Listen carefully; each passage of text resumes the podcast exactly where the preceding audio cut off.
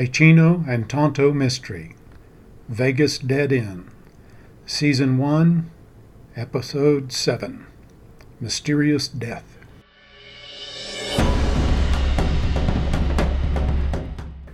What does that mean? He saw the gold? Tai was getting those mystical feelings that sometimes came on him while he was fishing. Just that. He said he had seen the gold. He didn't say where or why others had not been able to find it, but he said he knew where it was, and then a couple of days later, he's dead. Claire made this statement in a matter of fact way, like everyone knew this. This was all news to Tai, especially the sudden death statement. How did he die? Tai thought maybe he should have asked that at the beginning. He had just assumed his cousin had died of natural causes. Now he was not sure.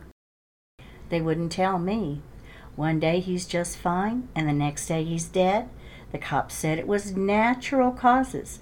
But what in the hell is natural about being perfectly healthy on Tuesday and dead on Wednesday? Now Tai's mind was racing. Is this why he had this feeling of pending doom?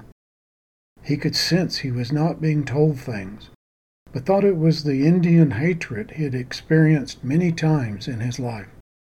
Did he die in the hospital? No, they found him dead in the house. Who found him? He wanted to yell at Claire, Just tell me the whole story right now, but decided to be more patient. That SOB sheriff and some of his goons.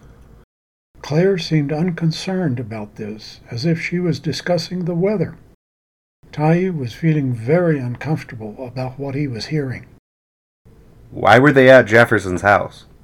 They told me they were doing a safety check because Jefferson had not answered his door when they posted that red tag notice. So they were seeing if he was okay. I think that's some real bull. Don't believe a word of it. That Sheriff Baca is one bad hombre. Wouldn't trust him as far as I could throw a horse. Knew the minute I met the man, years ago. He's more crook than cop. The implications were making everything that had happened since he had arrived in Vegas become ominous. It flashed on Tai that he was in danger. Something very bad had gone on here, and no doubt it had to do with a pile of gold. Could the sheriff have killed his cousin? If he had, how did it happen? How was it covered up? He knew he needed to talk to Ray Pacheco. Also, this has something to do with Tonto. Claire was looking very tired from her bat swinging experience. Tonto? Yep, that's what Jefferson said. He said it was all about Tonto. And before you ask, I don't know what that means, but just the day before he died, he told me about you and went on and on about how you would be able to solve this whole mess. It is why he wanted to leave the house and the dog to you. I think he was murdered, and he wants you to find his murderer. Claire sat back in the rocking chair and closed her eyes. She was done for at least a little while. Tai helped Claire inside and into her downstairs guest room. He found covers and told her he would be back in a little bit to make sure she was okay. She smiled and closed her eyes. He went outside and called Ray on his cell phone. After a lengthy explanation about the vents over the last few days and what Claire had said, he asked Ray what he thought. Is there any reason to believe those stories about the gold? Ray Pacheco had an investigator's skill of focusing on the most critical matter. Well, there was a Big Chief Chino who was a member of one of the most notorious gangs in the West, and they did run this town like their own for many years. Taking what they wanted, that's proven history. The story of Big Chief and the gold is a known Apache story. It could, of course, just be based on his bragging that he had the gold.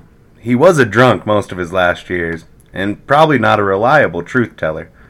The fact that people believe there is gold is not just based on some wild rumor, it is based on some facts, so I guess the answer would be yes.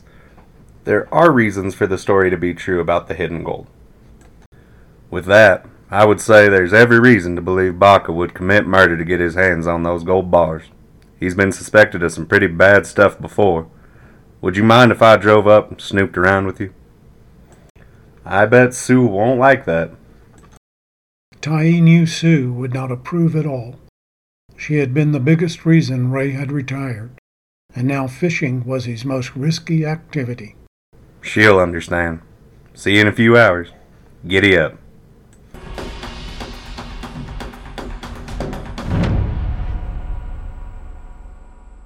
A Few Minutes Mystery Production. Copyright 2022, Ted Clifton. All rights reserved.